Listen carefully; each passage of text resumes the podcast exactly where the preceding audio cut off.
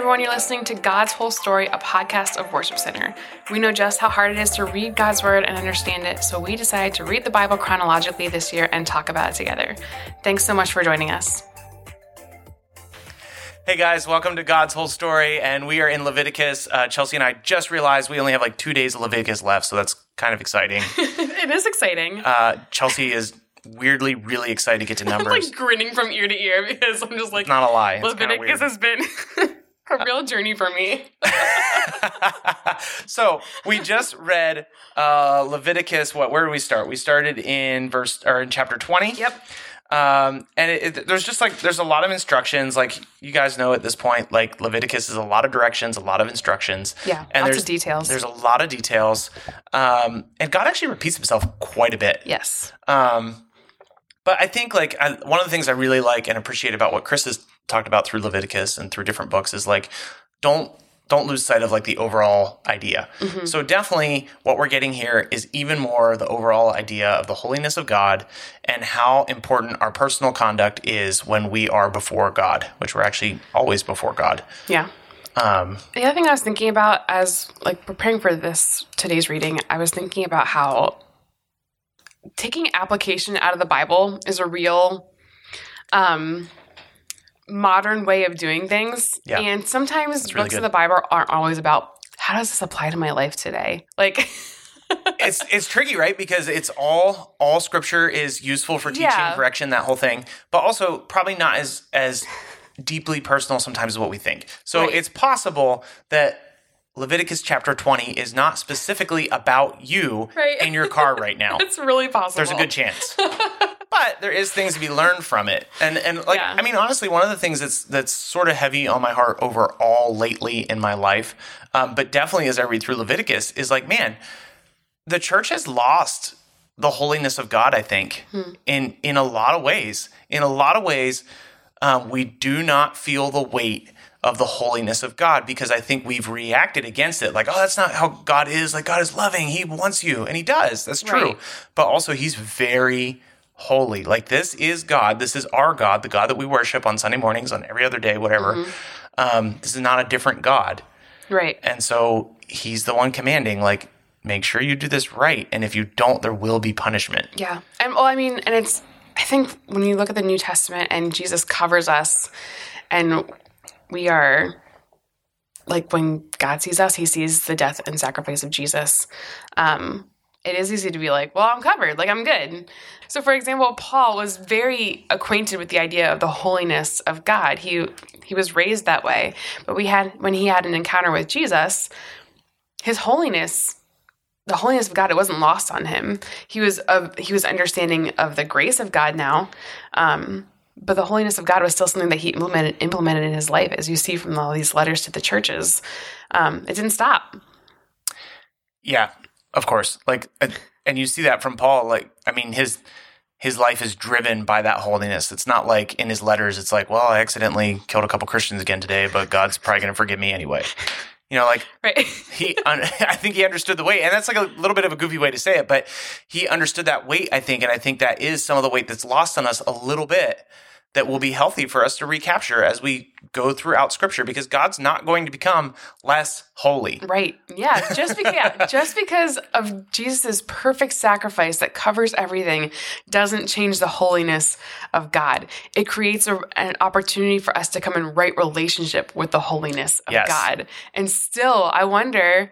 And you can correct me, I don't know. But when you're approaching God, just like the priests approached God, while we have this atonement sacrifice that is Jesus, I mean, do our sins or our defects, quote unquote, you can't see I'm putting doing quotes, do they hinder us from God? I don't know. What do you think? Of course. I, I think they absolutely do. I think, again, I think it's some of that is lost on us because we can handle that lightly. Um, so I, th- I think about like basically God's whole story, right? It's it's that there was this perfect garden where Adam and Eve lived in correct relationship with God. That's what they were designed to do. Mm-hmm. So we as humans have been designed by God in his image to desire and and be rewarded by and appreciate relationship with God. So God's whole story is this journey of God doing what he can to allow us to recapture that relationship. Mm-hmm. So what's funny is that when or, or, or interesting is that all of these rules, all these laws in Leviticus is God literally telling his people, you need relationship with me and in order to have relationship with me this is how you must live. But what we do now again having lost a little bit of that holiness is we read over this and i can feel it in my in my spirit in my in my mind like i read over these these laws i'm like oh my gosh like It's like- yeah, it's some like- of this is heavy Yeah, it's like And suffocating some too. of this is tough but what's funny is it's actually god saying this is what you must do to have relationship with me Mm-hmm. this is how we will go about restoring that relationship that you were designed to desire. Mm-hmm. And so in, in some ways it's like it's like if I if I uh, want to go to Chick-fil-A and I put it into Google Maps and Always. Google and Google Maps is like this is how you get to Chick-fil-A. It'd be like me throwing my phone down and be like, well, that's stupid. I want to go this completely wrong way because I like highways. it wouldn't make any sense. But sometimes that's what we do. Yeah. like, well, uh, Google Maps is so restrictive. it only tells me these three streets that I can drive on. Um, so I think like as we read Leviticus, and maybe you're not like me, maybe you maybe maybe you don't feel that way reading this. I'm just being very honest today. Yeah, no, I Um, I feel that way too. It's just it is. It's kind of suffocating. So this is God saying like, "Hey, I want you. I desire you. I want you to be with me, and this is how I will tabernacle with you. This is how I'll be with you." yeah. Um, And just like so that we're designed to want to be in relationship with God, the Israelites were designed that way, and Yeah. just like them, the Canaanites were designed They that were way. too, yeah. So if the Israelites are not set apart in their holiness, if they don't look different, the, the land that they're going into, the people in that land will never come to know God. how will they know? Again, it's a picture of God's graciousness through the law. also today if followers of Christ do not like understand the holiness of God well we will miss the opportunity that God is specifically giving to us in this moment to represent himself to the people around us who do not know him just like Israel was sent to the Canaanites Yeah. we are sent to the people at work in the office look at this there is application in this for us today how oh about man, that um, I take it back. You can apply Leviticus to your life all the time. Leviticus 20 next time you feel like being a good example just be like Leviticus 20 oh gosh, don't do that. All right, fine. hey guys, I hope you're getting something out of this. I actually am enjoying this journey so, so much. If you are enjoying this journey as well, please share this podcast with your friends. Please leave us a review. Let us know um, what you're appreciating. Uh, you can send us a message at podcast at worshipcenter.org, uh, or you could also just put something on our Instagram or wherever we are. We're on Instagram and Facebook, God's Yeah. Whole Story Podcast. So, Yeah. yeah, we'll see you tomorrow. See ya. Bye. Bye.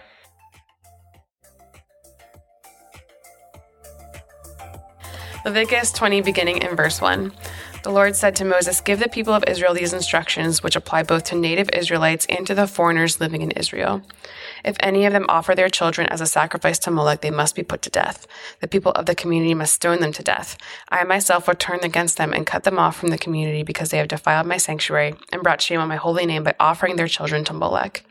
And if the people of the community ignore those who offer their children to Moloch and refuse to execute them, I myself will turn against them and to their families and cut them off from the community. This will happen to all who commit spiritual prostitution by worshiping Moloch.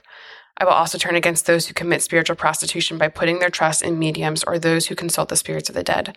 I will cut them off from the community. So set yourselves apart to be holy, for I am the Lord your God.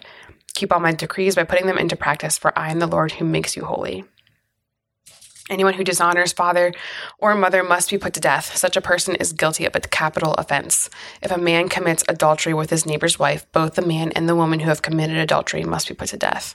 If a man violates his father by having sex with one of his father's wives, both the man and the woman must be put to death, for they are guilty of a capital offense. If a man has sex with his daughter in law, both must be put to death. They have committed a perverse act and are guilty of a capital offense. If a man practices homosexuality, having sex with another man as with a woman, both men have committed a detestable act. They must both be put to death, for they are guilty of a capital offense. If a man marries both a woman and her mother, he has committed a wicked act. The man and both women must be burned to death to wipe out such wickedness from among you. If a man has sex with an animal, he must be put to death, and the animal must be killed. If a woman presents herself to a male animal to have intercourse with it, she and the animal must both be put to death. You must both kill both, for they are guilty of a capital offense. If a man marries his sister and the daughter of either his father or his mother and they have sexual relations, is a shameful disgrace. They must be publicly cut off from the community. Since the man has violated his sister, he will be punished for his sin. If a man has sexual relations with a woman during her menstrual period, both of them must be cut off from the community, for together they have exposed the source of her blood flow. Do not have sexual relations with your aunt, whether your mother's sister or your father's sister. This would dishonor a close relative. Both parties are guilty and will be punished for their sin. If a man has sex with his uncle's wife, he has violated his uncle. Both the man and woman will be punished for their sin, and they will die childless. If a man marries his brother's wife, it is an act of impurity. He has violated his brother, and the guilty couple will remain childless. You must keep all my decrees and regulations by putting them into practice. Otherwise, the land to which I am bringing you as your new home will vomit you out.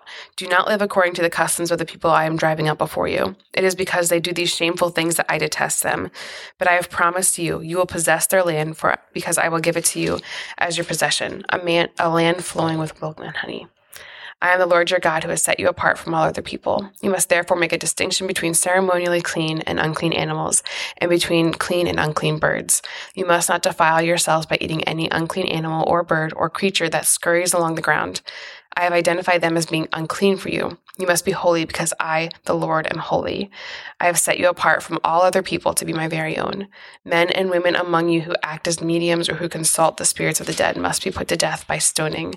They are guilty of a capital offense. The Lord said to Moses, Give the following instructions to the priests, the descendants of Aaron. A priest must not make for himself ceremonially unclean by touching the dead body of a relative. The only exceptions are his closest relatives, his mother or father, son or daughter, brother or his virgin sister who depends on him because she has no husband. But a priest must not defile himself and make himself unclean for someone who is related to him only by marriage. The priests must not shave their heads or trim their beards or cut their bodies. They must be set apart as holy to their God and must never bring shame on the name of God. They must be holy, for they are the ones who present the special gifts to the Lord, gifts of food for their God. Priests may not marry a woman defiled by prostitution, and they may not marry a woman who is divorced from her husband, for the priests are set apart as holy to their God. You must treat them as holy because they offer up food to your God. You must consider them holy because I, the Lord, am holy, and I make you holy. If a priest's daughter defiles herself by becoming a prostitute, she also defiles her father's holiness, and she must be burned to death. The high priest has the highest rank of all the priests. The anointing oil has been poured on his head, and he has been ordained to wear the priestly garments. He must never leave his hair uncombed or tear his clothing. He must not defile himself by going near a dead body. He may not make himself ceremonially unclean, even for his father or mother. He must not defile the sanctuary of his God by leaving it to attend to a dead person, for he has been made holy by the anointing oil of his God. I am the Lord. The high priest may only marry a virgin. He may not marry a widow, a woman who is divorced, or a woman who has defiled herself by prostitution. She must be a virgin from his own clan, so that he will not dishonor his descendants among his clan. For I am the Lord who makes him holy. And the Lord said to Moses, Give the following instructions to Aaron. In all future generations, none of your descendants who has any defect will qualify to offer food to his God. No one who has a defect qualifies, whether he is blind, lame, disfigured, or deformed, or has a broken foot or arm, or is hunchbacked, dwarfed, or has a defective eye, skin sores, scabs, or damaged testicles. No descendant of Aaron who has an, a defect may approach the altar to present special gifts to the Lord. Since he has a defect, he may not approach the altar to offer food to his God. However, he may eat from the food offered to God, including the holy offerings and the most holy offerings. Yet, because of his physical defect, he may not enter the room behind the inner curtain or approach the altar, for this would defile my holy places. I am the Lord who makes them holy. So Moses gave these instructions to Aaron and his sons and to all the Israelites. The Lord said to Moses, Tell Aaron and his sons to be very careful with the sacred gifts that the Israelites set apart for me, so they do not bring shame on my holy name. I am the Lord. Give them the following instructions. In all future generations, if any of your descendants is ceremonially unclean when he approaches the sacred offerings that the people of Israel consecrate to the Lord, he must be cut off from my presence. I am the Lord. If any of Aaron's descendants has a skin disease or any kind of discharge that makes him ceremonially unclean, he may not eat from the sacred offerings until he has been pronounced clean. He also becomes unclean by touching a corpse or having an emission of semen, or by touching a small animal that is unclean, or by touching someone who is ceremonially unclean for any reason. The man is defiled in any of these ways, will remain unclean until evening. He may not eat from the sacred offerings until he has bathed himself in water. When the sun goes down, he will be ceremonially clean again and may eat from the sacred offerings, for this is his food. He may not eat an animal that has died a natural death or has been torn apart by wild animals, for this would defile him. I am the Lord. The priests must follow my instructions carefully, otherwise, they will be punished for their sin and will die for violating my instructions. I am the Lord who makes them holy. No one outside a priest's family may eat the sacred offerings. Even guests and hired workers in a priest's home are not allowed to eat them. However, if a priest buys for himself a slave, the slave may eat from the sacred offerings. And if his slaves have children, they also may share his food. If a priest's daughter marries someone outside the priestly family, she may no longer eat the sacred offerings. But if she becomes a widow or is divorced and has no children to support her, she returns to live in her father's home as in her youth and she may eat her father's food again. Otherwise, no one outside a priest's family may eat the sacred offerings. Any such person who eats the sacred offerings without realizing it must pay the priest for the amount eaten, plus an additional 20%. The priest must not let the Israelites defile the sacred offerings brought to the Lord by allowing unauthorized people to eat them. This would bring guilt upon them and require them to pay compensation. I am the Lord who makes them holy. And the Lord said to Moses, Give Aaron and his sons and all the Israelites these instructions, which apply both to native Israelites and to the foreigners living among you. If you present a gift as a burnt offering to the Lord, whether it is to fulfill a vow or a voluntary offering, you will be accepted only if your offering is a male animal with no defects. It may be a bull, a ram, or a male goat. Do not present an animal with defects because the Lord will not accept it on your behalf. If you present a peace offering to the Lord from the herd or the flock, whether it is to fulfill a vow or it is a voluntary offering, you must present a perfect animal. It may have no defect of any kind. You must not offer an animal that is blind, crippled, or injured, or that has a wart, a skin sore, or scabs. Such animals must never be offered on the altar as special gifts to the Lord. If a bull or lamb has a leg that is too long or too short, it may be offered as a voluntary offering, but it may not be offered to fulfill a vow. If an animal has damaged testicles or is castrated, you may not offer it to the Lord. You must never do this in your own land, and you must not accept an animal from foreigners and then offer it as a sacrifice to your God. Such animals will not be accepted on your behalf, for they are mutilated or defective. And the Lord said to Moses, When a calf or lamb or goat is born, it must be left with its mother for seven days. From the eighth day on, it will be acceptable as a special gift to the Lord, but you must not slaughter a mother animal and her offspring on the same day, whether from a herd or the flock. When you bring a thanksgiving offering to the Lord, sacrifice it properly so you'll be accepted. Eat the entire sacrificial animal on the day it is presented. Do not leave any of it until the next morning. I am the Lord. You must faithfully keep all my commands by putting them into practice, for I am the Lord. Do not bring my shame on do not bring shame on my holy name, for I will display my holiness among the people of Israel. I am the Lord who makes you holy. It was I who rescued you from the land of Egypt that I might be your God. I am the Lord. Hey guys, this is Ryan, and I hope you are getting a lot out of God's whole story. Uh, it means a lot to us, even as we are reading through God's Word every single day in the order that it happened. Um, if you want to go ahead and follow us, you can find us on Instagram and Facebook at God's Whole Story Podcast. Uh, we would love it if you would share this thing with your friends or people that you know, or just share what's sticking out to you. Uh, you can either send us a DM or you could actually email us at podcast at worshipcenter.org. You can email us if you have any questions, if something stuck out to you, if you'd like us to pray for you, and if you you want a Bible, if you don't have one right now, or if you want a copy of the one that we're using to go through God's whole story, we'd be happy to send that to you. So go ahead and reach out to us in any way that you'd like. We'd love to hear from you. Have a great day.